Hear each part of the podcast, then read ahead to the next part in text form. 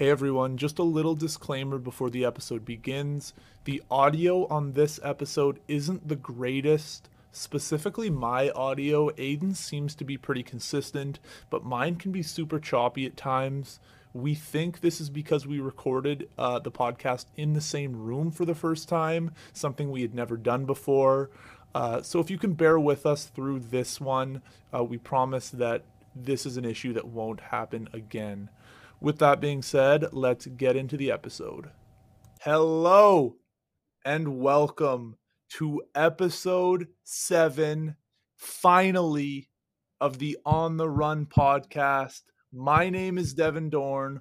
Alongside me, as always, my friend and co host, he's Aiden Stanky. Dorney, here we go. This is a special episode. We're on episode seven. This is our first in-person episode.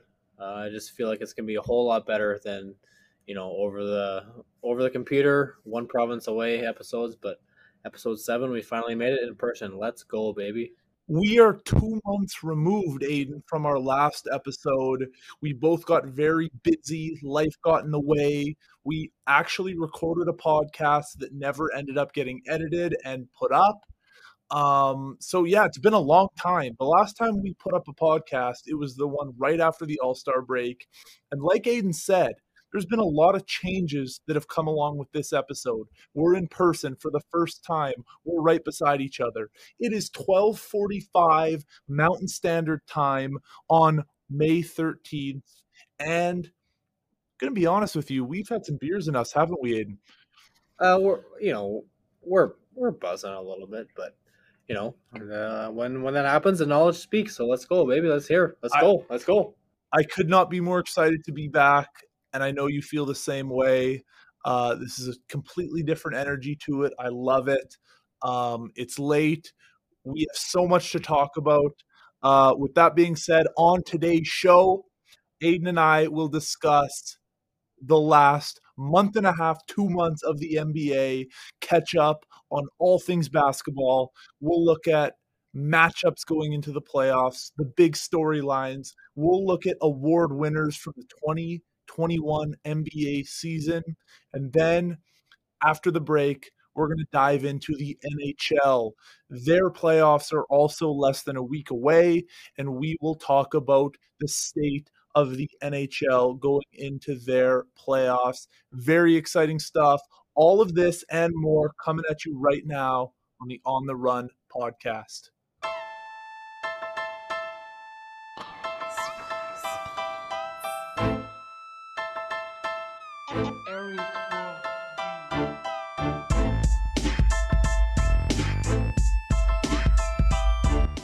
Oh, baby it feels good to be back.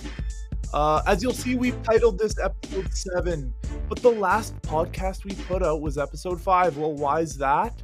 Well, I told you it's because we recorded an episode, it never got put up. That was episode six. It's the lost files. It never happened. So we're skipping right to episode seven.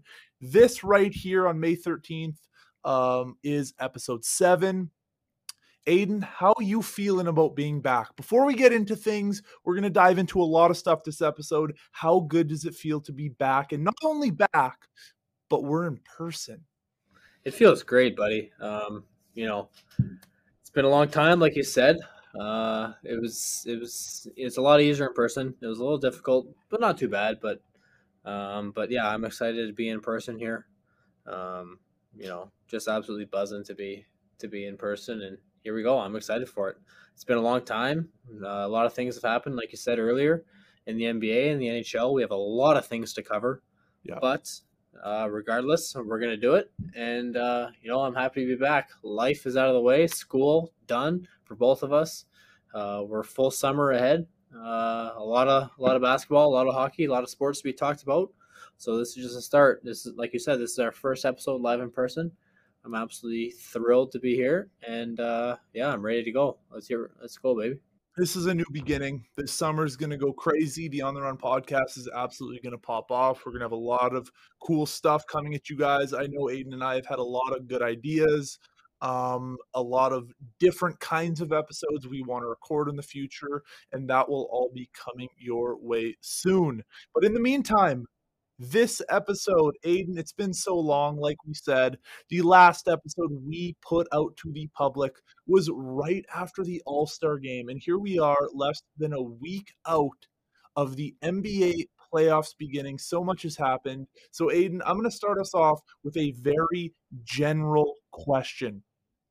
Let's look at the overall landscape of the National Basketball Association. Aiden, if there is one thing that has surprised you between, I believe it was March 5th when we put out our last podcast, and today that's happened in basketball, what would that be? This could be a team, it could be a player popping off, it could be a player playing really bad, it could just be a storyline in general. What has surprised you between our last podcast and right now? Dorney, I'm going to be 100% honest. I'm going to be 100% real with you. It's the Phoenix Suns. Ooh, Homer, Homer. Homer alert! But this is everybody knows this is my favorite team. Um, we last time we talked, we were discussing uh, whether each team is a true, you know, championship contender, if I'm not mistaken. And we had six teams that were labeled. And I said, I said myself, and to be honest, it's one of my greatest regrets so far with this podcast that the Phoenix Suns are not a championship contender. Um, because you know we sit we sit here right here May thirteenth. The Phoenix Suns are forty eight and twenty one, second in the Western Conference, second in the NBA record. Um, you know it's it's it's a very homer pick, but back then, you know, what a, a, month and a half ago, we were last time, you know, we released an episode. We discussed which teams are true championship contenders, and and uh, you know, I think I, I have my doubts. As as big as a Phoenix Suns fan I am, Phoenix Suns fan I am, I don't think uh, this team's a true true championship contender. But this way, buddy, we're we're three games left in the regular season, and the Phoenix Suns have the second best record in the NBA. So you know, I'm uh, I'm here for it. Um, I'm I'm excited. This is the first time in ten years I'm going to see Phoenix Suns playoff basketball. So I think that's my that's my biggest surprise to be honest with you. It's it's, it's an easy pick. I mean, it's like you said, it's a homer pick, but it's it's the truth, man. Like it's over the last month and a half, the Phoenix Suns have gone from second to second place in the West. Like they, we've we've said the exact same second place to second place. So yeah, that's it. So, for a little bit of context to our listeners who may have missed this episode, um, I posed Aiden uh, with some teams in a previous episode. I said, are they contenders or not? Do they deserve to be in the conversation of best teams that could possibly win a championship? And to my surprise, when I asked Aiden Stanky if the Phoenix Suns were in that conversation, he said no, and that surprised me because uh, Aiden, if you didn't know, is a diehard Phoenix Suns fan, uh, ride or die with this team. And at that point, the Suns were still at the top of the Western Conference, but he didn't believe that they were there. But but, to, sorry to excuse you, Dorney, but the only reason why I said that, and I'll I'll clarify for anybody who didn't listen to the previous episode. The only reason why I did not say that I believe that this team is a true contender is because of our playoff experience. I'm looking at our roster right now, and we have two players on our entire roster that have playoff experience. That's Chris Paul and Jay Crowder. We talked about this last time, Aiden. What has changed from now to then to for you to put this team in championship contender conversation? Back then, man, a month and a half ago, I believe that we're a true playoff team, and we are. And I'll be honest with you, at the, at the beginning of the year, uh, when when the Phoenix Suns traded uh, Kelly Oubre Jr., um, Ricky Rubio, and a first round pick for for uh, Chris Paul, I believe that we would immediately become a playoff team. Let's let's not deny that. I believe that we were going to be a playoff team, but I was expecting like in a loaded Western Conference, a five, six, seven, eight seed, a two seed, and right now we are only we're only a game and a half back of of the first seed. Yeah, and yes, there's only three games left in the regular season, so we're, we're most likely going to finish the two seed. But if you're to tell me when we made that trade for for Oubre and Rubio and first round pick for Chris Paul that we're going to finish the two seed after 10 years without making the playoffs, I, I, I, I straight up tell you that you're crazy. There's no way. So, you know, at the beginning of the year, I think I thought that we were going to be, you know, a five, six, seven, eight, maybe a first round exit playoff team, and who knows what's going to happen? Who knows what kind of matchup the Suns are going to get? Um, but you know, we did not have the experience. And a month and a half ago, yeah, we we were a truly great team. So what changed? That's my question, Aiden. I'm not talking about from the beginning of the season. We talked about this a month and a half, two months ago. The Suns were sitting atop the Western Conference where they still stand today. So my question to you, what changed between now and then so that you think that your team can now contend with the giants of the Western Conference? Well, uh, dude, we, we beat since we last spoke we beat the Bucks, we beat the Celtics, mm. we beat the Knicks, we beat a whole bunch of top teams. We beat the Jazz twice.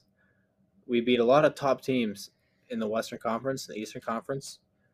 And I don't know, man, those are just telling games and I don't know what's to happen. I have no idea. Like there's like I said there's 3 games left in the regular season. I don't know what's to happen in the playoffs, but whatever happens come playoffs time, this season was an absolute success for the Phoenix Suns. But my biggest concern, all I'm talking about, my biggest concern was a lack of playoff experience.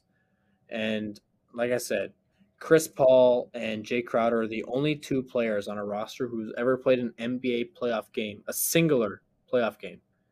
Only two out of 15.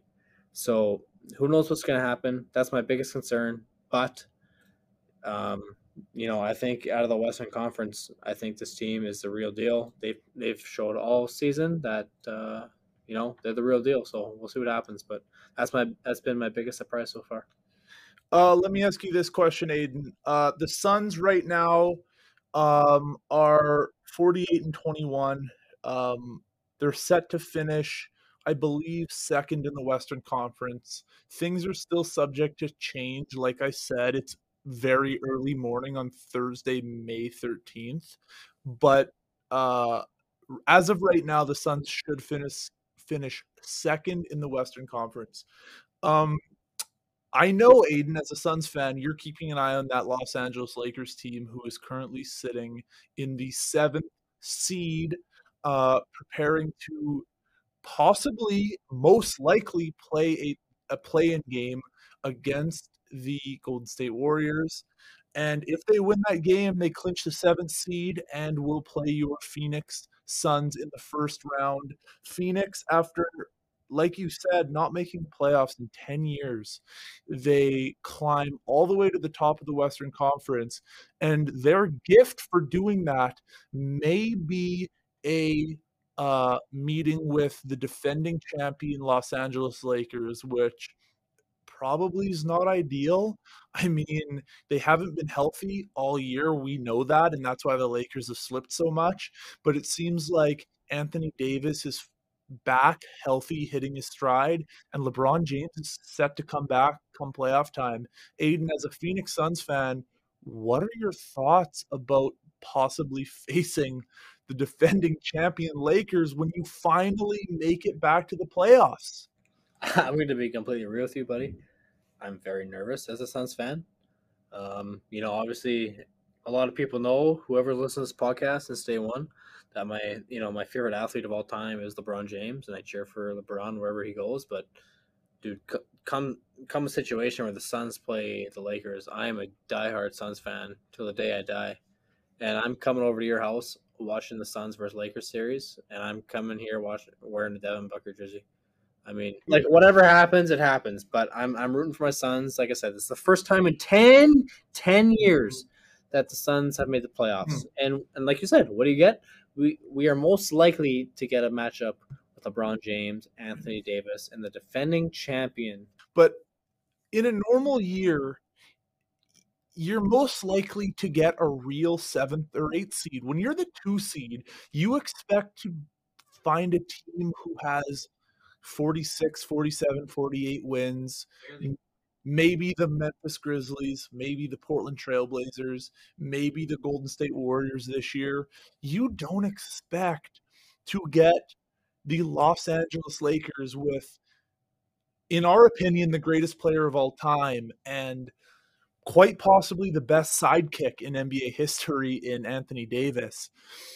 Ugh, I'm a Laker fan and I can feel your frustration as a Suns fan though. If I was cheering for Phoenix, and we finally made it back. Chris Paul comes, Devin Booker's getting better, Ayton's finding his role. You have all these great role players, Mikal Bridges, Cameron Johnson, uh, Cam Payne, like all these guys know what their role is. Their stars are breaking out, and this team has been so well put together all year.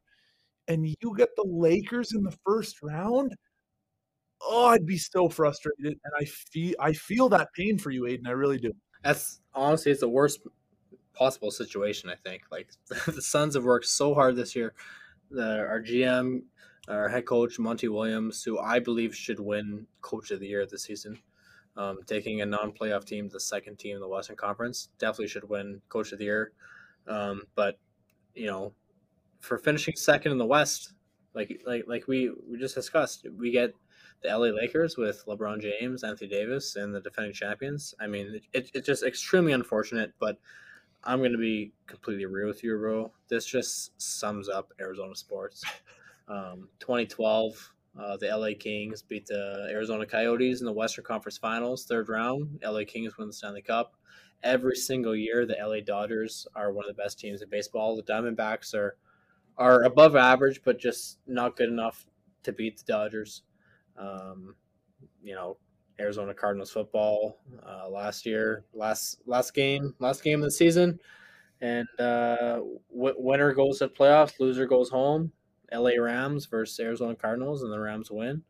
You know, this just sums up, you know, Arizona sports. To be honest with you, um, but you know, this who knows? Like this is all hypothetical, man. Like who knows? Maybe the Suns go out and absolutely annihilate the Lakers, but I don't think that happens because we saw like three, four days ago, Sunday, May 9th, the LA Lakers beat the Phoenix, the the LeBron James less LA Lakers beats the fully healthy Phoenix Suns, 123, 110. Anthony Davis has an absolute game. He puts up 42 points, 12 rebounds, five assists. And man, like I'll be honest, DeAndre Ayton, I love DeAndre Ayton. He has six points, six rebounds. The Suns don't have a player to cover Anthony Davis come playoff time. So this is a very worrisome matchup for the Suns. That's the worst matchup in the world is the Suns getting AD. And I don't watch a ton of Suns basketball. I watch a fair bit because they're a very exciting team, but I know I don't watch it as much as you do. Other than DeAndre Ayton, who could even match up with AD? I mean, isn't their backup center coming off the bench like Dario Saric? Uh, did they have Frank Kaminsky? Like, who else could they possibly throw at this guy? This isn't 2013, 2014 Wisconsin Frank the Tank Kaminsky we're talking about here. This is NBA Frank the Tank Kaminsky, who we cut last season to Phoenix Suns. We cut last year. He went to Sacramento, got cut from there, and we re-signed him. No disrespect to Frank Kaminsky, but um, you're not stopping Anthony Davis come playoff time. Um, but no, no, like our backup, our backup center would be Dario Saric, and Dario Saric has been has played, I think, the best basketball he may have ever played this season. But again, no disrespect to him, you're not stopping Anthony Davis because Mikal Bridges, who I think we might we might discuss later, I think is one of the best um, defensive player of of, of the years is uh, one of the best defensive players this year. Um, I, I definitely think he makes an all defensive NBA team um, most likely all defensive NBA second team. But every single night, Mikal Bridges is up against the best player that the Suns are playing against, and he's handled LeBron James well. But you know, he handles LeBron come playoff time. Nobody's stopping AD, and that's just a one-two punch that not a lot of teams can handle. Uh, I completely agree, Aiden. Uh, I think that was some good Suns talk. We might come back to the Suns. We're going to discuss some potential playoff matchups uh, a little later in the show. But right now, I'm going to give you my most surprising team uh, of the NBA season or the last little bit since we recorded our last podcast. And Aiden, that is the New York Knicks. Um, I'm a New York Knicks fan Does that mean they're my favorite team? No. Wherever LeBron is my favorite team, I'll be the first to admit that. But I believe that the NBA is better when the Knicks are good, and the Knicks haven't been good in a very, very long time. Uh, since they made the NBA Finals in 1999, they had a rough 2000s. Uh, they got Carmelo Anthony uh, in the early 2010s, uh, made the playoffs a few years, won a series or two, never did any real damage, and from 2015 on, this team's been an absolute disaster. Um, but to everyone's surprise, here they are right now. The New York Knicks are currently sitting in the sixth place in the Eastern Conference at 38 and 31. And if I'm not mistaken, Aiden, they officially clinched a playoff spot tonight.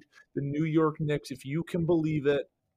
I'm on cloud nine. This is awesome when playoff basketball is being played at Madison Square Garden, I think that's just so good for the league. Let's go through this team a bit. And I really think it's a shocking turn of events that the Knicks are here, Aiden, because let's take a look at some of the stuff that's happened over the past few years with the Knicks.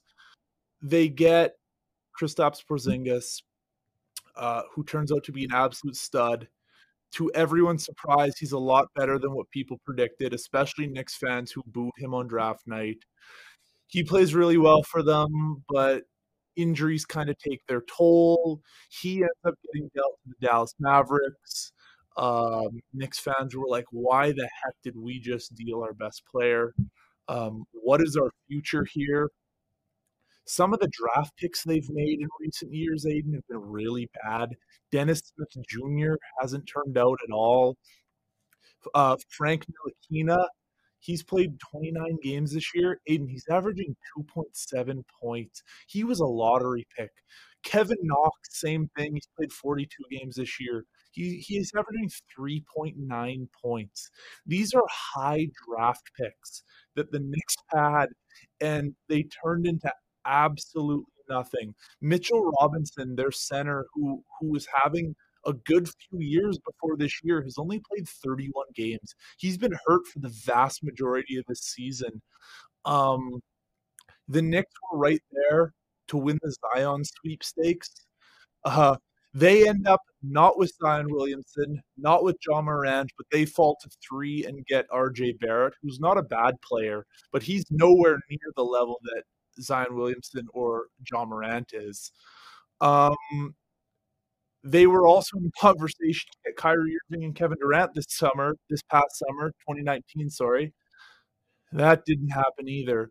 Aiden, how the heck are the New York Knicks in the sixth seed right now, higher than the Boston Celtics, higher than the Indiana Pacers, higher than the Toronto Raptors, higher than all those te- all these teams who you would assume would be in the playoffs, but yet here the Knicks are. No, it's a great point you make. Uh, the NBA is better, hundred percent, when Madison Square Garden is packed watching New York Knicks playoff basketball. New York City is a basketball city, um, no doubt about it.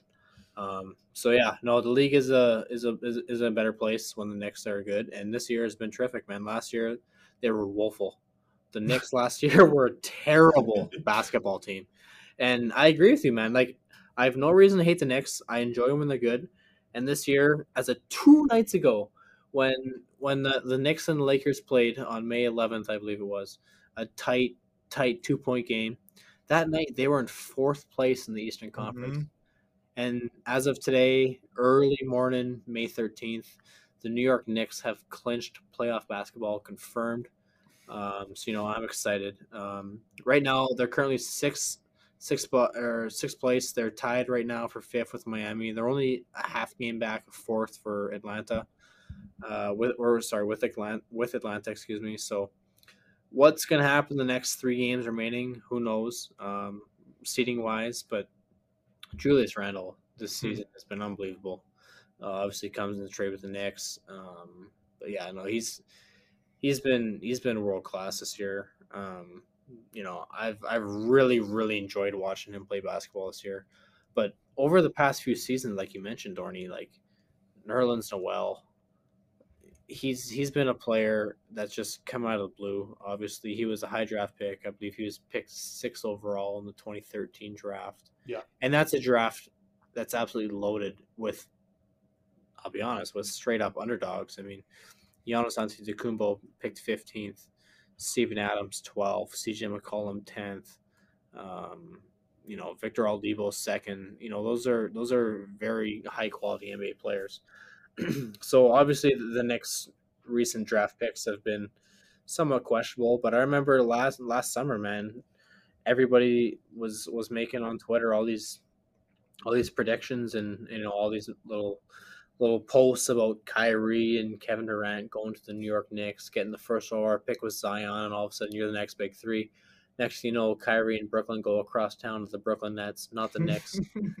and you know they like you said they got RJ Barrett a couple years ago, who who I love. He's a, he's a Canadian, and uh, you know I know that you have a RJ Barrett jersey as a Knicks, but you know I I love RJ Barrett, and I I I hope he does well in New York, and hope he has an excellent career, and I'm absolutely hoping for the best of him. Uh, you know, as a Canadian, um, but respectfully, he's not Ja Morant or Zion Williamson. No, Zion Williamson, like you mentioned. Um, but you know, what happens, what happens. But this year has been an unbelievable season for the Knicks. They've clinched playoff basketball for the first time in a while. Um, so I'm extremely happy for them. But uh, their biggest difference maker this year is is uh, Julius Randle. It definitely is, Aiden. And just quickly before I talk about Julius Randle a little bit, let's go through the New York Knicks uh, record starting from the 14 15 season. Uh, 14 15, they finished 17 and 65, then 32 and 50, then 31 and 51, then 29 and 53, then 17 and 65, and then 21 and 45. What gave us the indication that the New York Knicks were going to turn it around and do what they're doing this year? I don't I don't think anything gave us that indication. They didn't have some huge draft pick that was supposed to come out of nowhere and turn this team around. Um, RJ Barrett's been pretty good. He's averaging 18 this year, uh, six rebounds, three assists. He's been pretty good. They traded for Derrick Rose this year, who I think has just been awesome off the bench for them. Uh, D Rose came in at about the five minute mark of the first quarter, and I think he made more of an impact. Um, on both ends of the floor than Elfrid Payton did. I honestly I don't know why this team, uh, Tom Thibodeau, continues to start Elfrid Payton. Um, and that's probably the one knock I'll give against Tom Thibodeau this whole podcast because what he's been able to do with this team is nothing short of spectacular. But I just can't believe that Derrick Rose comes off the bench because he closes games. And from what I watched, especially the other night against the Lakers, Derrick Rose definitely does the most out of their point guards. Um, Immanuel Quickley, who is their draft pick this year, he's played 61 games, just about all of them. He's averaging 12 points. Um, I mean, he's been really solid off the bench. And finally, though, Julius Randle. I mean, this guy, 24 points. He's averaging 10 rebounds, six assists. And Aiden, I know we are going to get into this a little bit later, but I think it's fitting to talk about it now. Clear cut, in my opinion, no doubt about it. 2021 NBA's most improved player, Julius Randle. You rarely see a guy who comes in and not only his stats boost like this, but he has this much of an impact and his stats turn into winning. Um, this is no knock against Jerami Grant, who went to Detroit, had a really good year, up to scoring. But Detroit's last place in the Eastern Conference. Uh, Michael Porter Jr. on the Denver Nuggets. I think he's averaging 25 points a game. He's been really good as well, really good offensively. Uh, not near the impact. Chris Boucher for Toronto. Uh, pleasant surprise. Nick Nurse has brought him off the bench most of the year. Um, and in the in the minutes he gets, he definitely makes the most of them. But in my opinion, none of them come close to Julius Randle. Julius Randle has guided this Knicks team to a playoff berth for the first time in six or seven years. And I don't know how anyone couldn't respect what he's doing right now. Um, like I said, it's a miracle that that they're even here. Is that is that wrong? No, you're completely right. Julius Randle is the reason why why the Knicks are so are so good this year. Um, this year compared to last year, he's up uh, five and a half points per game. He's up uh, almost three whole assists a game. he's up uh, about half a rebound a game. So you know that's that's five and a half, uh, th- three and a bit, and a whole rebound almost. So his his stats have completely improved. Uh, he's been a terrific player to watch. He gives he gives all out effort, offensively, defensively. He loves game basketball. Just a pleasure to watch this year. And do you think there's a case to be made for anyone else to win M- NBA's most improved player, or is it his by runaway? No, his by runaway without a doubt. Um, you know, you, you can make arguable cases just for the sake of argument, but there's no doubt that he's uh, that he's the most most improved player this year. I completely agree. And Aiden, the funny thing is, most of the time with this award, we see a guy whose stats really improve, and they go from let's say 10 points a game to let's say 23 their rebounds and assists go up, their efficiency goes up, their shooting percentage goes up. But rarely do we see a guy in the most improved player conversation that actually contributes to this many wins for a team. Um, so what are your thoughts on this Eastern Conference race and especially just this how important that seeding is in the upper portion of the conference? Yeah, the the Eastern Conference has really been a lot more intriguing than I initially thought it would mm-hmm. be. Um, I think we can both agree on that. Um, I did not think that Boston Celtics would struggle as much as they did this year. Obviously, right now they're sitting at the seventh seed, exactly 500, 35 and 35 with two games left. Um, you know, I'm not a math guy, but 35 and 35 is 70, so two games left. Um, um, but yeah, obviously the like you said the the Milwaukee Bucks, as, as of two days ago, would go through the Miami Heat, the Brooklyn Nets, and the Philadelphia 76ers. And, and let me start. Let me just pause you right there for a sec, Aiden. Is there a three? Is there three more difficult teams that you could go through? I think that's the toughest three matchups you could possibly get in the playoffs, and they're getting that as a third seed. Yeah, no, yeah, without a doubt. The the four best teams, in my opinion, are in the Eastern Conference are Philly, Brooklyn, uh, Milwaukee, and Miami. As a third seed, you would have to go through them all as of yesterday. But right now, as of right now, May 13th, um, Milwaukee would right now face the New York Knicks, who we just discussed. Um, I do think Milwaukee would, would beat them. I yeah. think they would beat them in probably five or six games. Um, so, you know, if you're a Bucks fan, you're hoping the standings stay this way, but anything can happen within the next five, six days. Um, so who knows what's going to happen. Um, but right now, if you're a Bucks fan, you are really focused on on the on the final seeding of your team. You're only right now a game and a half back, so you would have to win out and hope that hope the Nets lose at least two games to finish as the second seed. Because we discussed the other day over text, the second seed versus the third seed is huge in the Eastern Conference. Yeah. Um, you know, if you finish second, you're facing a play-in team who's played a couple extra games. Um, you're most likely facing the Boston Celtics and you avoid the yeah, and you avoid the Philadelphia 76ers until the Eastern Conference Finals. Until the Eastern Conference Finals. And you would play Brooklyn at home. And as of about two weeks ago, uh, Brooklyn and Milwaukee had two games back to back in Milwaukee, Wisconsin, and Milwaukee beat them both. So these are huge games. Uh, if you're the Bucks, you want to win out. But do I see it happening with Brooklyn losing two out of the next three? I don't. So it's unfortunate for Milwaukee, but whatever happens over the next five, six days of NBA basketball is going to be intriguing for the East in the final seedings, and it's going to be extremely important. It definitely is, and like you said, the Bucks are sitting in a rough spot right now. It looks like they will most likely end up with the third seed. Um, for their sake, the last team that they want to face in the first rounds of the Heat, so they're hoping that the Knicks stay right where they are in that sixth seed and they can avoid the team that uh, ousted them in five games that felt very much like a gentleman's sweep last year in the bubble. it wasn't even close. The Heat walked all over the Milwaukee Bucks, and so that's probably not the team they want to open up uh, the 21 uh, 2021 playoffs with. But let's go over a few potential matchups, Aiden. And one team that intrigues me, uh, especially because I vouch for them so much in this podcast, that's the Boston Celtics.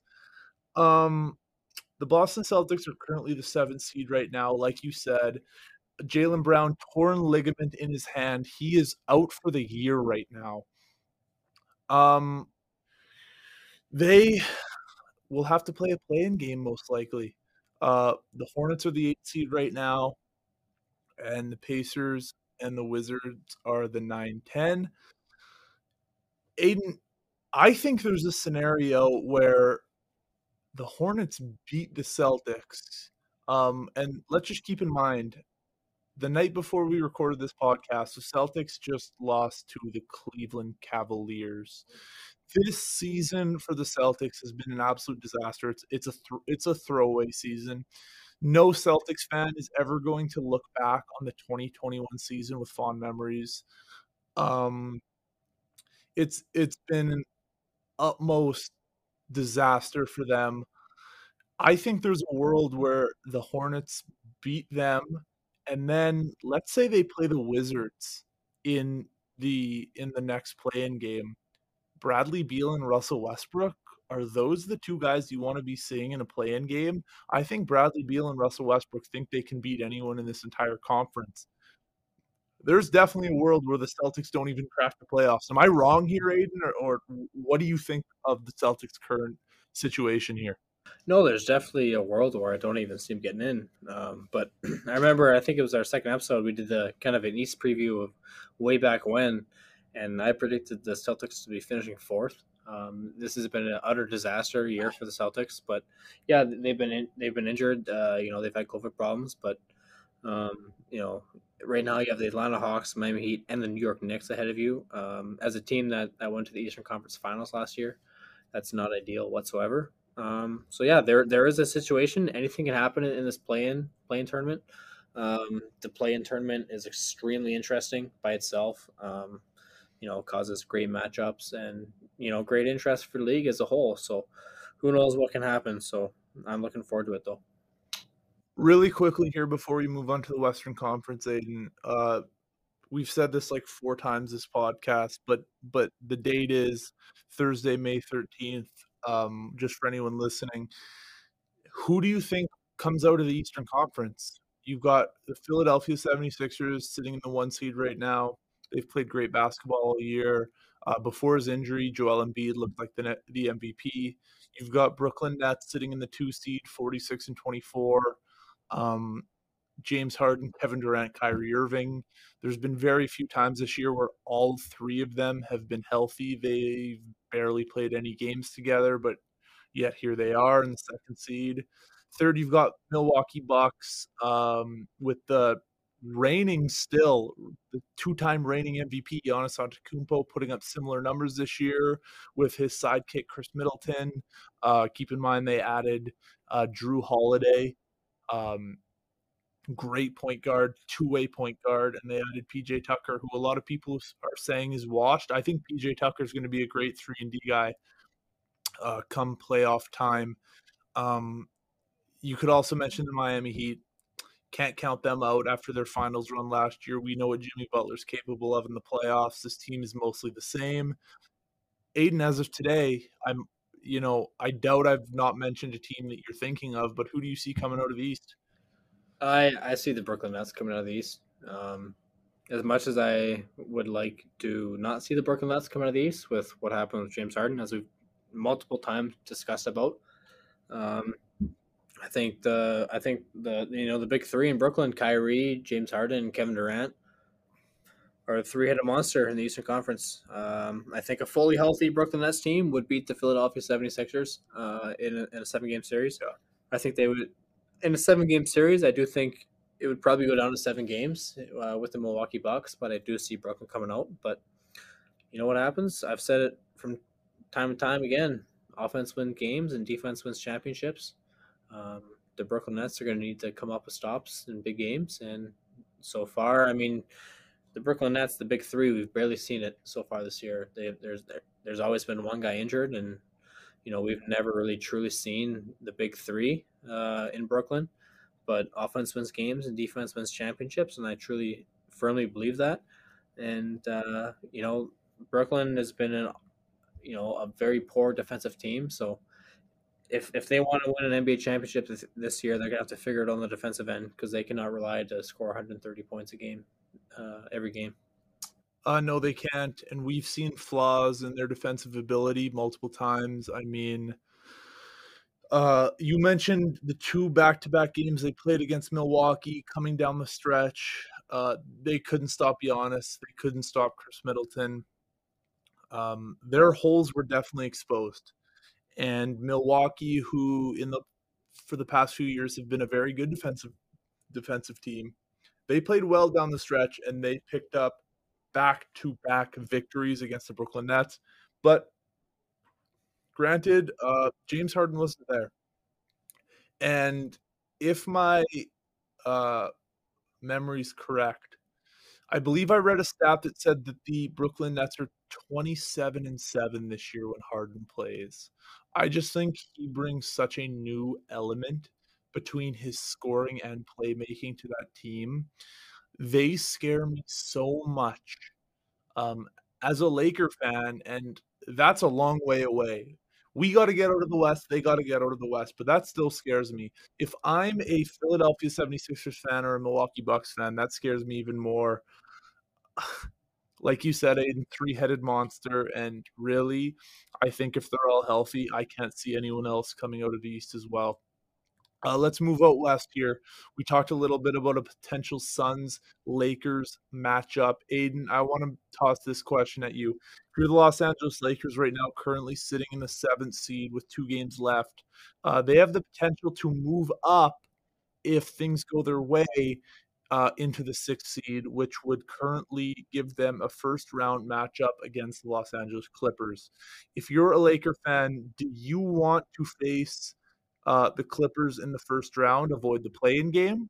Or would you rather drop to that seventh seed, play the Warriors in the play in game first round, and then you'd either match up with the Phoenix Suns or the Utah Jazz? What do you think? No doubt, as a Lakers fan, obviously you would it would kind of suck to, to play a play-in game as the defending champions, but this Clippers team is scary good, man. Um, yeah. You know, we've said time and time again uh, between texts, the Clippers are a very good team this year. Uh, let's not forget what Ka- Kawhi Leonard did two years ago with the 2019 Toronto Raptors.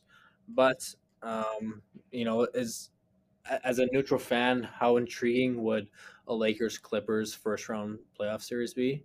Um, you know, yeah, that'd be terrific. But as as a Lakers fan, I think you would much rather see the Phoenix Suns or the Utah Jazz uh, as a seven seed. Uh, you know, whatever happens in the play-in round, obviously you'd most likely right now play the Golden State Warriors, maybe you play the Memphis Grizzlies, play the San Antonio, Spurs. I think the Lakers would beat all three of those teams, you know, in a one game series. And obviously LeBron and AD would would prefer to get it done in one game. I think they would treat that game as a game seven. Um, so yeah, I think that you'd much rather play uh, play play the Suns with the Jazz and end up in in in the play-in series. I just think we match up a lot better against the Jazz and the Suns. I think the Jazz had a little bit of a Cinderella run in the regular season. Uh, they give me big 2015 Atlanta Hawks vibes where the Hawks won like 60 games or whatever, and then LeBron swept them without Kevin Love or Kyrie Irving. I just feel like that's a team built for the regular season and come playoff time when they face the big dogs in the West, they're not going to be up to the challenge. And we talked about the Suns, uh, very good team. I have a lot of respect for that ball club. They just don't match up well with Anthony Davis. And on top of that, their lack of playoff experience, I think, will uh, come into play. The Clippers are a lot better. Kawhi Leonard is not going to have um, a worse series than he did against the Nuggets last year. That's about the worst you're going to see Kawhi Leonard play. I think fans have a very short memory. Uh, it was only two years ago that he dominated the Eastern Conference and brought the Toronto Raptors all the way to their first NBA title in franchise history. He's also got Paul George as the sidekick. And I know we make a lot of playoff P jokes, but Paul George, if he gets on, is a phenomenal NBA player. And if you watch the league, I don't even have to tell you that. And I think they got better this year. I mean, they got Serge Ibaka. That's a guy who can get his own bucket the odd time. He's way better defensively than Montrezl Harrell, who they had last year. Not to mention Kawhi has been with this guy. He's won a title with him before. And then they got Rajon Rondo we saw what Rajon Rondo did last year for the play for the Los Angeles Lakers. There's a reason why they called him play off Rondo. He turns it up to another gear. I think this Clippers team is a lot better. And if I'm the Lakers coming off a lot of injuries and we're trying to find our chemistry, we're trying to find our flow coming into the playoffs, I want to avoid the Clippers as long as possible. Let's fall into that play-in game. Let's face the Jazz or the Suns, and we'll see what happens from there. Um, all right, Aiden, we've covered the two conferences. Uh, we've talked about our surprises since our last podcast. Before we move into NHL here, let's quickly talk about a few award winners. We talked about most improved, and that is without a doubt Julius Randle. His stats have translated into wins. Um, we don't think there's a case to be made for anyone else. We think he is the clear cut winner. But let's go to the big one MVP, most valuable player. Aiden, who do you have as your 2021 MVP? I'm going to go off the board from a lot of people. Uh, I think most people would assume that Nikola Jokic would win MVP this year, but I'm going with my boy, Chris Paul. Um, you know, this season the Suns, like we mentioned earlier, are the second seed. They're 48 and 21. Chris Paul has had an outstanding year. He's played, uh, you know, he's, he's played pretty much every single game. 16 and a half points, nine nine assists, and four and a half rebounds, and one and a half steals a game. And let's not forget this: this guy is only uh, six foot six foot tall and 175 pounds. And he's also 34 years of age. Um, but he's shooting 49% from the field, uh, 40% from three point land, and he's having a career best 93% percentage from the free throw, uh, from from the stripe. Um, but let's not forget what he's done with this Phoenix Suns team. Uh, 2015-16, the Suns go from 23 to 59. They finished 14th that year. Go to the next year, 2016-17 Suns go 24 and 58. They finished 15th. 17 18 Suns go 21 and 61. They go 15th. 2018 19 Suns, they go 19 and 63, the worst in a decade, 15th in the West. And the 2019 20 Suns before the before the playoff bubble last year, they went 28 and 39, and they were sitting at 12th in the Western Conference. And like we mentioned earlier in this podcast, they, they, they trade Kelly Oubre Jr., uh, they trade Ricky Rubio in a first round pick for Chris Paul, and all of a sudden, in a year later, uh, you're sitting. Uh, 48 and 21, second in Western Conference. I think he he is the most value to a team, and that's the difference between uh, you know the MVP for me is the most value. It's the most valuable player. I think Chris Paul is the most valuable player in the NBA this this current season. And 2019-20, man, last year on the Oklahoma City Thunder, that was a terrible Oklahoma City uh, Thunder team. Everybody thought they were going to finish bottom of the West. He leads them to a fifth seed. He takes James Harden's Rockets uh, to Game Seven in the first round, and I, me and you, we did a little playoff prediction pool, and I picked OKC to win just because of Chris Paul. Um, but yeah, so they, they take James Harden Rockets to the Game Seven in the first round, and in 2017-18, the Houston Rockets were the one seed in the Western Conference. They finished 65 and 17. They were up 3 2 on the Kevin Durant Warriors, arguably one of the best teams of all time and you know CP3 gets hurt, and Golden State goes on to win in seven games. So a, remar- a remarkable career for for Chris Paul, but this is not this is not you know a lifetime achievement award.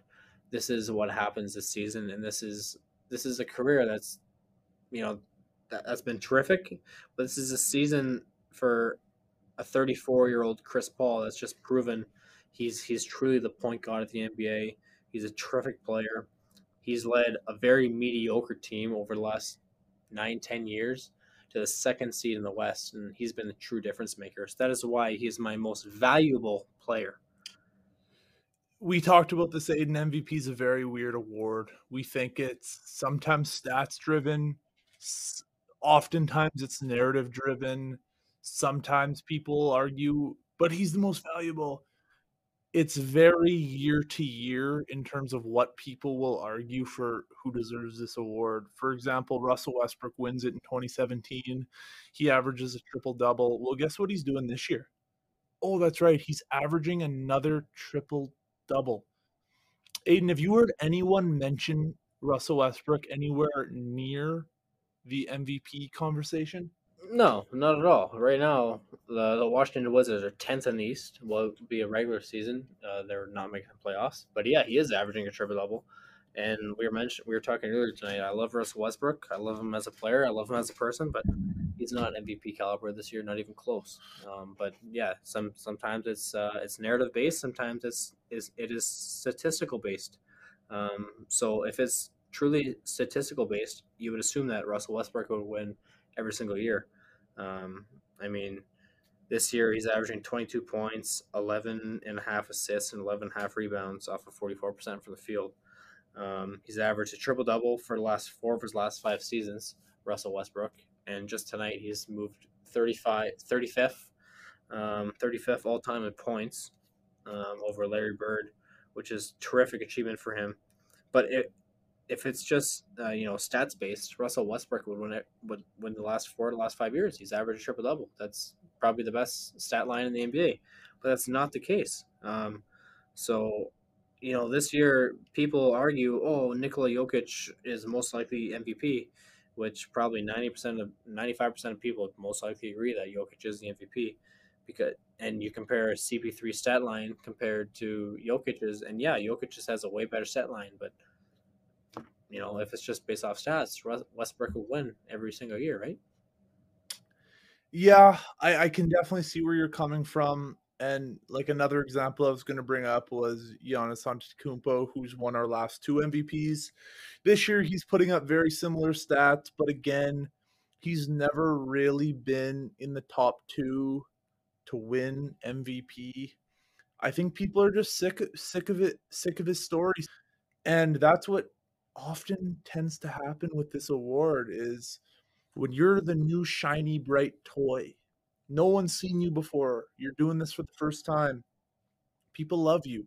But if you do it for a few years yeah your your narrative's not as great anymore and they're probably going to move on to the newer and greater thing. So i definitely see where you're coming from aiden. I mean chris paul man how can you not respect this guy? He made New Orleans relevant. He went to the Clippers, made them relevant for the first time in how long? He went to the Rockets and, like you said, took the Kevin Durant Warriors within one game of elimination. And I think he would have eliminated them had he not gotten hurt. He goes to the OKC Thunder, where people thought his career was going to die. He somehow makes the playoffs and, like you said, takes the Rockets to seven. And here he is on the Suns, who haven't made the playoffs in 10 years, and they're the second seed. This guy, Chris Paul, man, if you're talking about value, his value cannot be understated. So I completely see where you're coming from.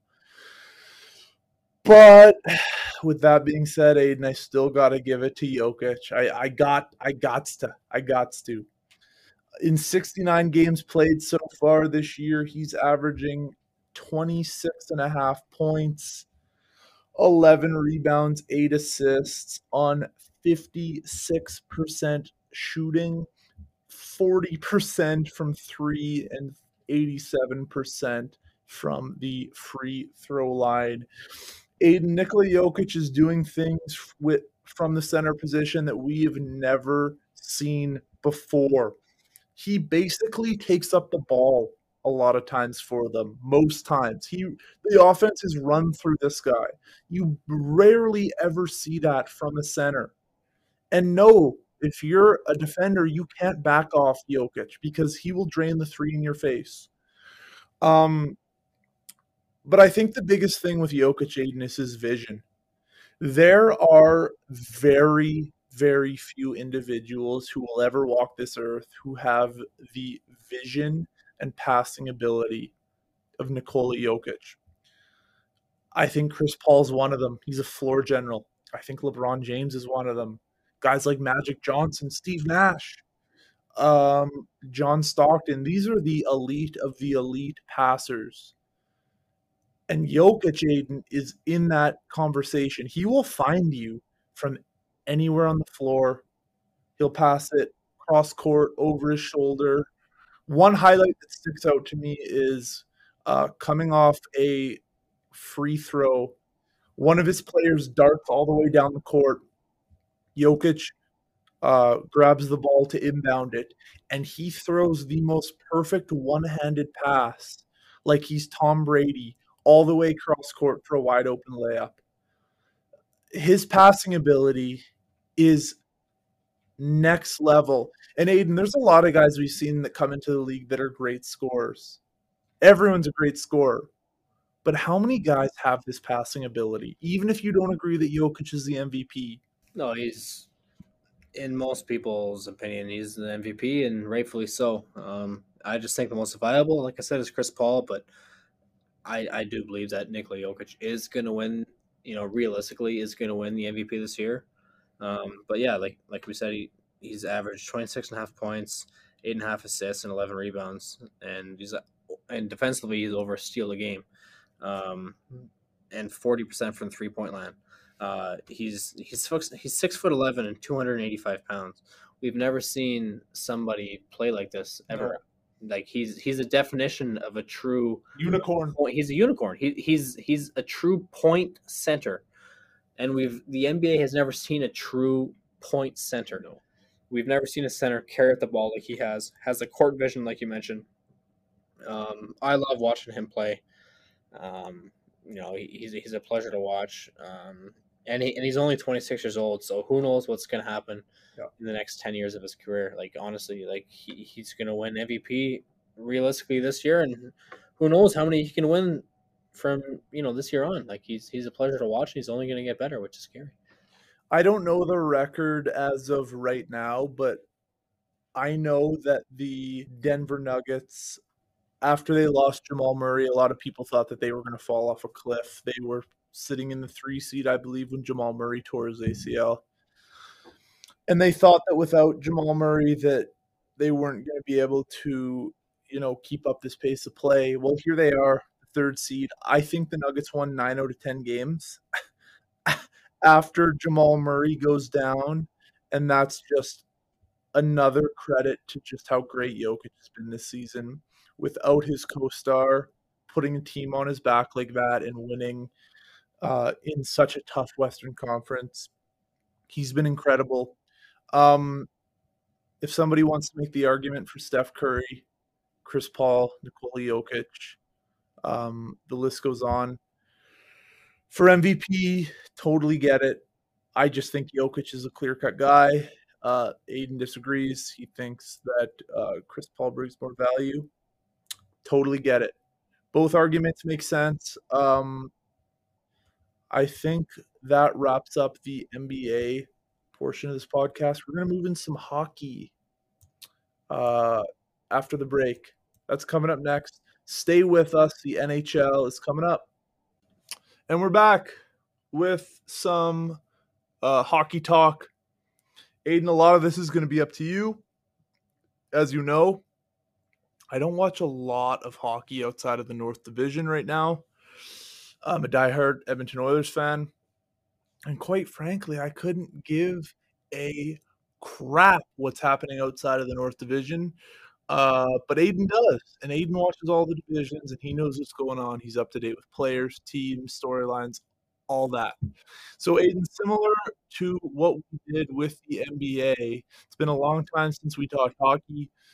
Uh, do you have one place that you want to go with your opening NHL rant? Again, it can be uh, with a potential playoff matchup. It can be with a team, whether they rose higher than you initially expected. Um, maybe they fell way lower than you thought they would, uh, or maybe it's a player. I don't know.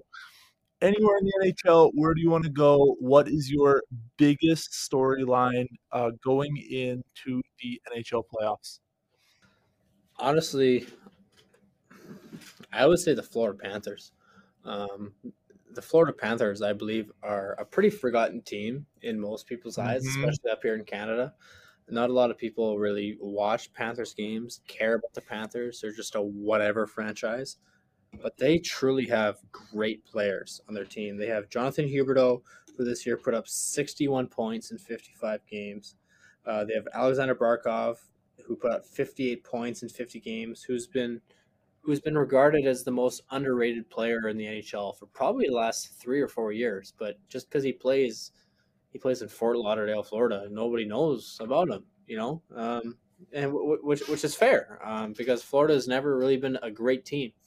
But um, going in uh, in the in the Central Division, uh, we know the playoff matchups. That division is Carolina versus Nashville and Florida versus Tampa Bay. That means we have an all Florida uh, playoff matchup.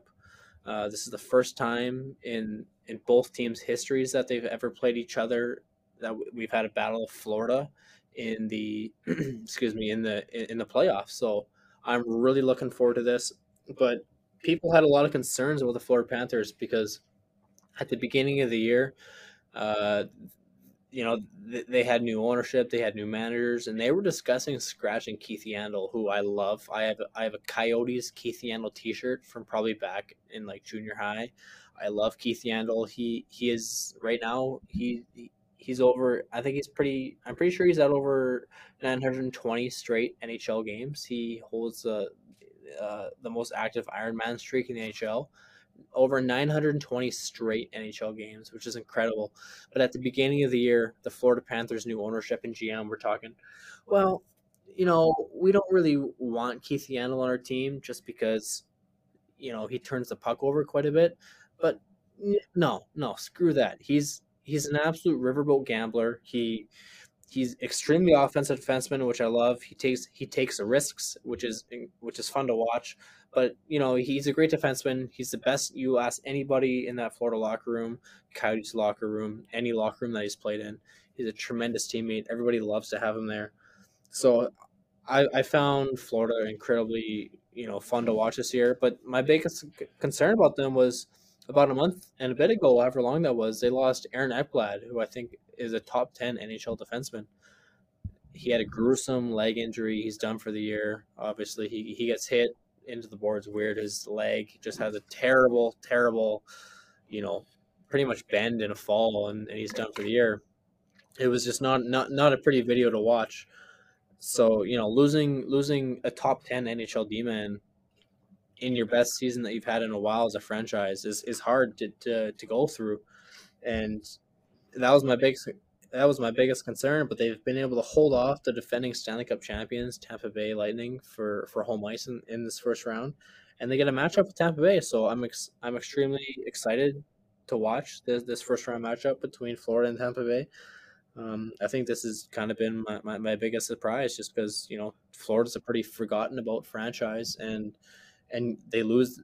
I think you know one of the best defensemen in the NHL, and they're sitting second in in a really good Central Division.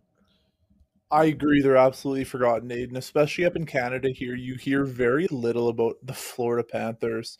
Um, they're eight and two in their last ten, and like you said, they're ahead of the defending Stanley Cup champions, and they lost their best defenseman.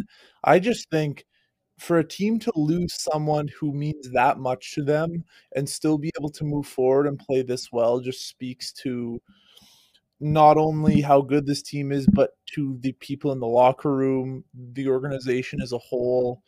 Um, what a season for the Florida Panthers. But I'll pose you with this question before we move on from them. Do you think that they have a legitimate chance to make it out of the Central Division? Um, the Carolina Hurricanes, first place in the Central. been a very good team uh, for the past few years now. They're always dangerous. And like you said, their first round matchup is the defending cup champs, and the Tampa Bay Lightning. Do they have a legitimate chance of getting out of here without Aaron Ekblad, or do you think that you know the regular season was great, but most likely they're not getting by these two teams? You know, that's a really good question. Uh, I mean, time will obviously tell, but I think right now, uh, a week before the playoffs start, I do believe that they have a legitimate chance to come out of that Central Division. Um, you know, right now, Tampa Bay, they're unsure if Kucherov is going to be back. Obviously, he's missed the entire regular season, but there was, you know, talk all year that he's going to be back for playoffs, but that's not been confirmed. Um, you know, so are they going to have Kucherov back? Are they going to have Stamkos back? You know, Tampa Bay is a very banged up team right now, injury wise. So, depending on, on you know on, on, the health of Tampa Bay Lightning, I think if Tampa Bay is missing maybe one or two of their top players, Florida has a legitimate chance to beat Tampa Bay. And you know this could be a best of seven series. They could play each other seven times in a row. But the last two regular season games for Florida and Tampa Bay were against each other, and Florida beat them. I believe it was ten to one in those two games. Florida beat up Tampa Bay. So I, I, think they have a legitimate chance. Carolina, I think, um, has been terrific team, a terrific team to watch. Honestly, this year, Carolina and Florida have been my two favorite teams to watch in the NHL. Um, they play exciting hockey. Um, they have terrific players. So yeah, the Central Division is something to watch. So I, I actually legitimately do believe that the Florida Panthers do have a chance to to make it out of the Central Division. It's going to be tough, but I think they have a chance. Sam Bennett, Aiden, for the Calgary Flames, formerly the beginning of the season, I think he had something like 13 points in 30 some odd games played for them. Not playing very well. He said at some point that season that he wanted out. Well, he got his wish. He goes to Florida. He has 10 games played, 15 points. Aiden, I read that Sam Bennett has the most points through 10 games in Florida Panthers history passing the legend Pavel Bure for that record. What has contributed to this guy's crazy resurgence here? Is it just change of scenery? Is it a toxic environment in Calgary? I don't know. Do you have any idea why Sam Bennett's playing so well here right now?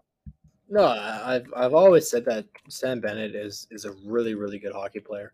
Obviously, he gets you know he, he gets kind of disregarded because you know that that 2014, I believe it was NHL draft.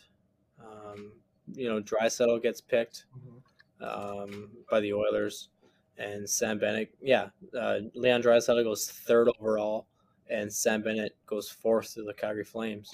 And obviously, Leon Draisaitl is a top three NHL player as of this season, and Sam Bennett's not turned out to be that that kind of player.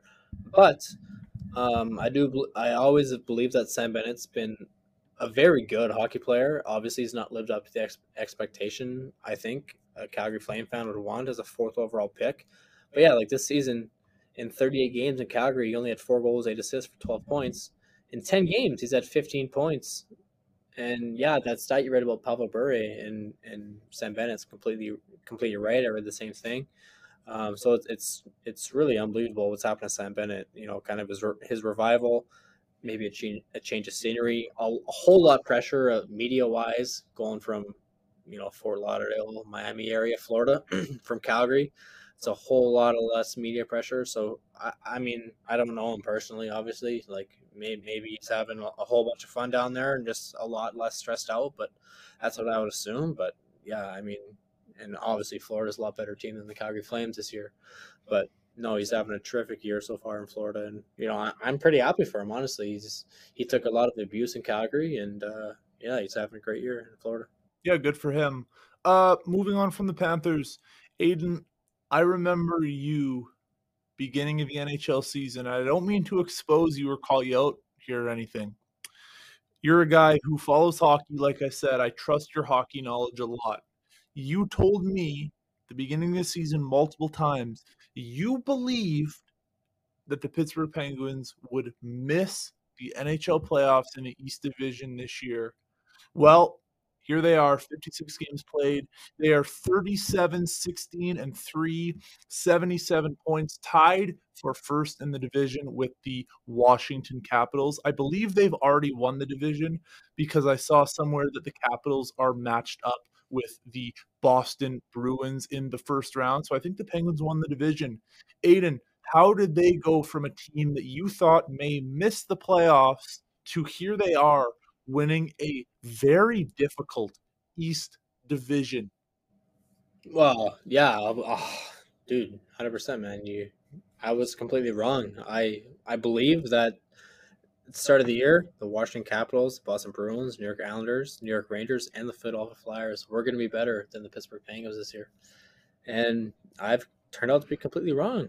Uh, 56 games, all 56 played. Pittsburgh Penguins first in the Eastern Conference. They're going to be playing the fourth seed New York Islanders, which is a very hard matchup. This East Division is the best division in hockey. Ruthless. The Penguins, Capitals, Bruins, and Islanders, I think, are four of the top 10 NHL teams, and that's all in one division. So whoever makes it out of uh, makes it out of that division is going to go through you know, it's gonna throw gonna go through an absolute battle. They're gonna be extremely fatigued for that third round. But yeah, I, I was completely wrong on this Pittsburgh Penguins team. Um, you know, they they made terrific trades at the deadline. They they they acquired Jeff Carter. Uh, you know, he's he I think he I believe he's 35 or 36 years old now, but you know, proven winner, great great presence in the locker room. And no, he's he, he's he's got 30 points through 54 games this year. You know, as an older guy, that's all that's all you could ask for. As a third line center, I mean, first line center, you have Sidney Crosby, 62 points, 55 games. He's 33 years old. He's he's you know he's been terrific this year in an extremely difficult division. Um, and obviously Malkin's been injured a lot this year. He's got only 28 points through 33 games. He's been injured. Um, which is crazy that they've won like they have in this East Division without Evgeny Malkin. Yeah, that, that that just goes to show how how good this Pittsburgh team, this Pittsburgh Penguins team has been. Um, and I was completely wrong on them. Former Edmonton Oil King goalie Tristan Jarry uh, been terrific this year. Uh, record of 25, 9, and 3 uh, with a 909 save percentage. Terrific stats. Um, Jake Guentzel, 57 points, 50 over a point per game, 56 games, obviously. Uh, Chris Letang, Bryan Rust. Honestly, Bryan Rust, he's he's 29 years old. Everybody has just, I don't know, I don't know if a lot of people talk about Bryan Rust, but everybody thinks he's well past his prime. He's only 29 years old. He's put up 22 goals this year. But, anyways, Pittsburgh Penguins, they've completely proven me wrong. Um, but yeah, this East Division is torture, man. Pittsburgh, Islanders, Washington, Boston, and Boston Bruins are a much improved team than they were at the deadline before they acquired Taylor Hall and Curtis Lazar. Um, yeah, this this East Division is the best division in hockey without a doubt this season. Uh, really quick, Aiden, we're 15 minutes in. I don't want to go much over 20. I know we want to get to the NHL's North Division, but really quick, uh, Vegas Golden Knights, Colorado Avalanche. Most would say are the two best teams in the Western Conference this year. Uh, very similar records in that West Division. Uh, 30 seconds. Who do you think makes it out of there? Vegas. I think Vegas over the last four years have been the best team in the NHL. First year they, first year from expansion, they go and you know they, they go to the Stanley Cup Finals. Who would have thought? Uh, and obviously the next year they have that horrible, uh, horrible phantom call, the high stick against San Jose.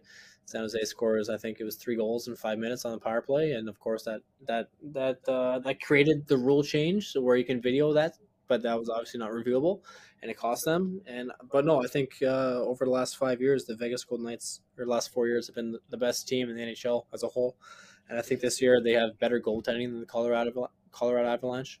Colorado and Vegas match up terrifically, offense, defense, but I think uh, the, the, the duo of of Marc Andre Fleury and Rob, Robin Lehner, I think will push them over the line over Colorado. But who knows? I've been wrong before. Obviously, I just talked about the, the Pittsburgh Penguins, but I, I, do think that Vegas is, I think, the best team in the NHL this season. Uh, finally, let's move into the North. We've talked about the Vancouver Canucks this year. They're currently sitting last place in the North Division. Uh, tough season for the Canucks. They came in with such high expectations. They lost uh, their best player, Elias Pettersson, for a large chunk of the season. Obviously, they had the most difficult battle in the whole NHL with with COVID nineteen. Um, very sad situation there. They came back, uh, struggled to get their groove back. Um, Canucks just a disappointment all around. A lot of that can't even be blamed directly on them. Calgary Flames, uh, we've talked about them as well a lot. They acquired Jacob Markstrom. They thought that this was going to be their year.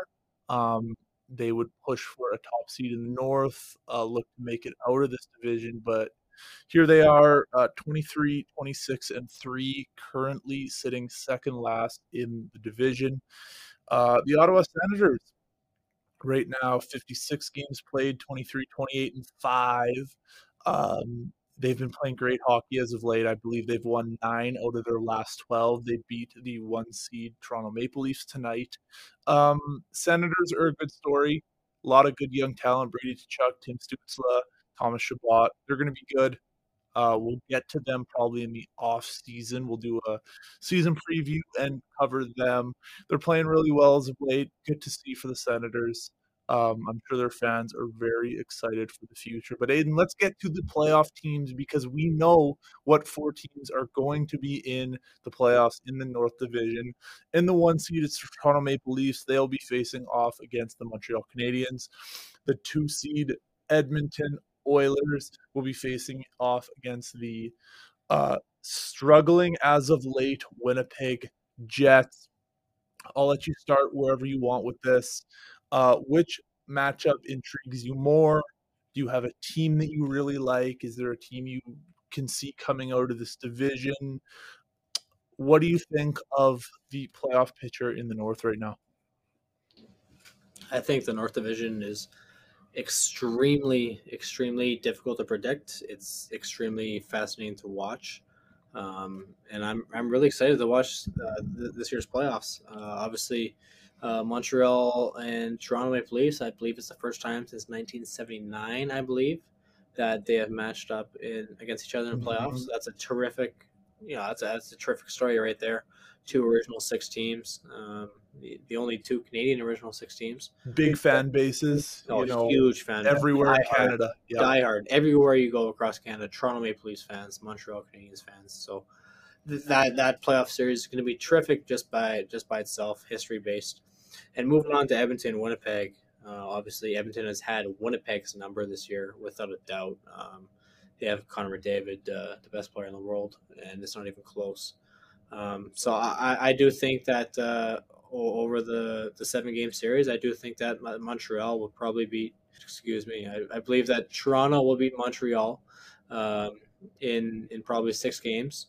And I, I do believe that uh, that the Edmonton Oilers will beat the Winnipeg Jets in probably five or six games. But I, I do think uh, I think a lot of people think that the Oilers will be able to roll the Jets. I don't think it'll come that easy.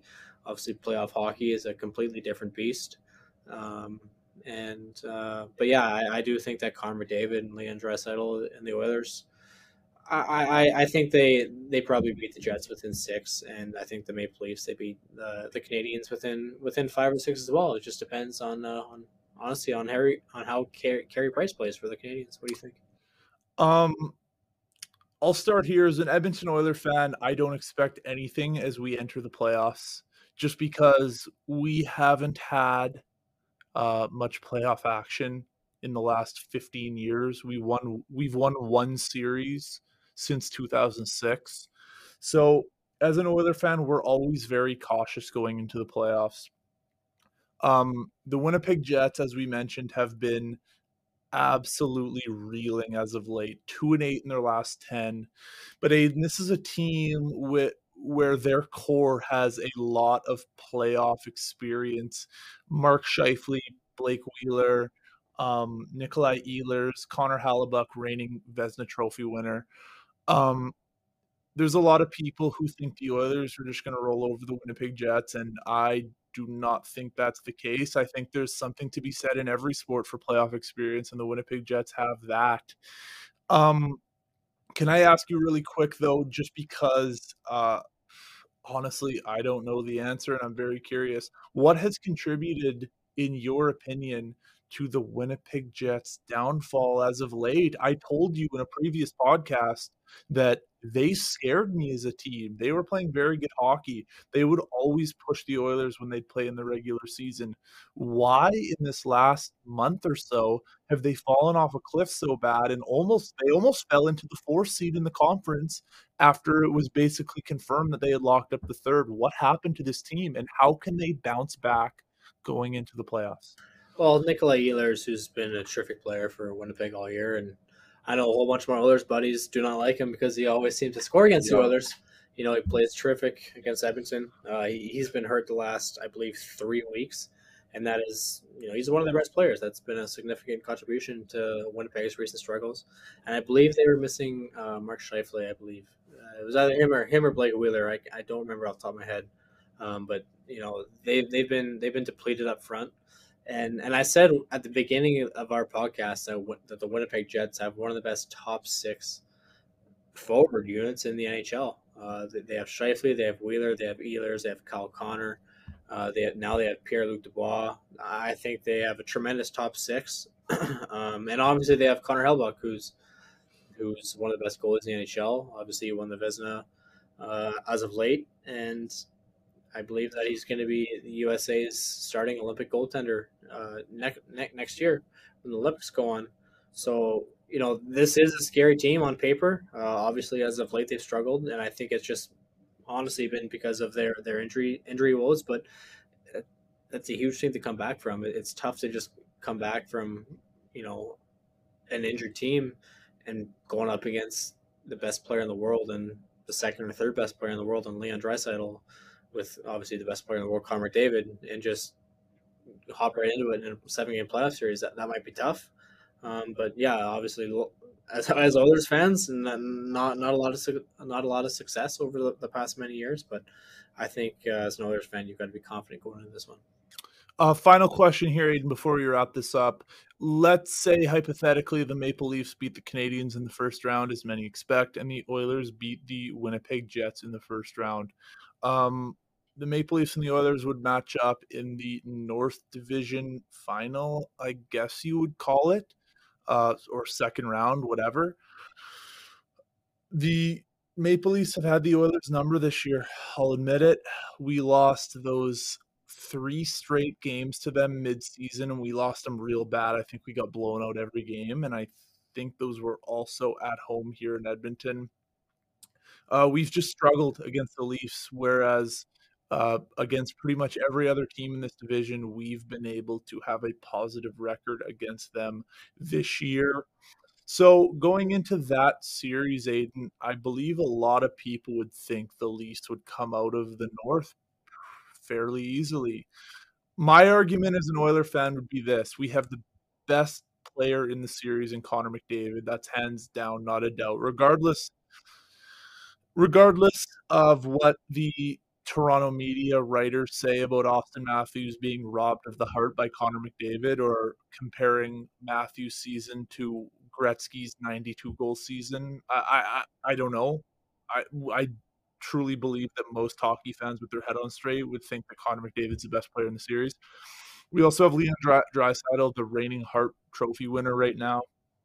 Uh, we have Darnell Nurse, who, in my opinion, has been the best defenseman in this division uh, all year. There can be arguments made for guys like Jeff Petry, but I, I truly believe he's been the best defenseman in this division. And I also think that Mike Smith this year has been the best goalie in the division. I think Mike Smith has the highest save percentage in Oilers history. He's played phenomenal, stood on his head all year at 39 years of age. So, Aiden, we have probably the two best forwards in the series, the best defenseman in the series, and the best goalie in the series. Is that enough to give the Oilers a chance to come out of this division, or do you think the Maple Leafs just have the Oilers' number this year? I'm going to tell you this right now, buddy. I think as long as the way that Connor McDavid and Leon Draisaitl are playing, and Mike Smith, the Edmonton Oilers have a chance at the Stanley Cup. I'm wow. telling you that right now. Wow, um, that's big. I, I do I do think that top to bottom, the Toronto Maple Leafs are a deeper team, they are a more complete team than the Edmonton Oilers. Um, but it, it, does depend on on how goaltending plays out in the series. Obviously, Mike Smith, who's been one one of the best, if not the best, goalie throughout the North Division this year. Um, obviously, I've seen it very firsthand. I have two Arizona Phoenix Coyotes Mike Smith jerseys. I love Mike Smith. He took us to the 2012 playoffs or 2012 Western Conference Finals in the playoffs that year. Um, playoff Mike Smith is within him, hmm. but we've also seen playoff Mike Smith where he's struggling the Calgary Flames. So it, it, depends what Mike Smith you're getting. Um, but vice versa, yeah, you have I think you have a goalie controversy in Toronto. Uh, Andersen's going to be back come playoff time. Jack Campbell's gone, I think, 14 and 4, I think, in, in his absence. Who do you start? You know, and that's that's just going to be a, a, big controversy going in. But, you know, i I've said it all year. Connor McDavid is by far the best player in the National Hockey League, and Auston Matthews is the best pure goal scorer in the Hockey League. Those are two completely different things. Mm-hmm. McDavid is is by far the better player, and buddy, you know I love Matthews. He's an Arizona boy. I hope he goes to Coyotes one day, but he's nowhere clear. He's nowhere near close. Connor McDavid. Um, yeah, he he, has the best wrist shot, snapshot in the NHL, uh, Matthews, and he's the best pure goal scorer, but it's completely different between the best player. Um, so I, you know, I, I, think it'd be a terrific series. Um, Mitch Marner, Leon Draisaitl, may, maybe the best one B guys in, in the NHL right there, both of them on, on their respective teams. So I I don't know who I don't know what's going to happen. Assuming that that the Leafs do beat the Canadiens and the Oilers do beat the Jets, I think we have a tremendous playoff series that's been well in the making uh, this year. But I don't know. My prediction as of right now, I, I do believe that, that the Maple Leafs will beat the Oilers in probably six or seven games, but it's going to be very close. I think, uh, like I said right at the beginning of this this topic, I think the way that McDavid and Draisaitl are playing, the Oilers have a chance of winning the North and maybe going to the Stanley Cup Finals. Uh, last question, Aiden. We've gone way over our time. That's fine, though. We had a lot to catch up on. It's been a while since we did a podcast. Um, really quick, 20 seconds who do you got winning the Stanley Cup? Win the Stanley Cup. I do have the Vegas Golden Knights winning the Stanley Cup. Um, you were adamant about them being the best team. You still believe it, hey? I still believe it. I think Marc Andre Fleury and Robin Lehner are, are the best one two matchup, goaltending matchup in the NHL. And I think uh, I believe that Vegas is, is going to win win first in that in that Western Division, and that avoids a, uh, you know, you get St. Louis, who's a terrific team, but you you avoid uh, a scary matchup with the with the uh, with the Minnesota Wild, who's been terrific this year. So I think uh, I think yeah, I think the Vegas Golden Knights are would be my Stanley Cup pick. Um, just say it really quick before we wrap it up. My pick's the Edmonton Oilers. Go Oilers, baby! All the way home. We're bringing it back. We're bringing it down Whyte Ave, the parade this year. 06 Cup run reincarnated times 10 here we go. Oilers are back. We're back. Um, other than that, Aiden, I think I think we covered a lot today. I think this is a good place to wrap it up. Is there anything else you'd like to say before we call it a day on episode seven? Go Yotes! It feels good to be back, doesn't it? Oh, I'm. It is. This has been great. Obviously, it's our first live in person uh, on the Run podcast. It's been so much better than just uh, you know obviously province away over the laptop. But yeah, I'm excited to get this going over the summer here. Summer's going to be great. We have a lot of great ideas coming at you guys. A lot of exciting things. Uh, thank you for listening. Keep your eyes out for episode eight coming at you soon. We will see you later. Peace out.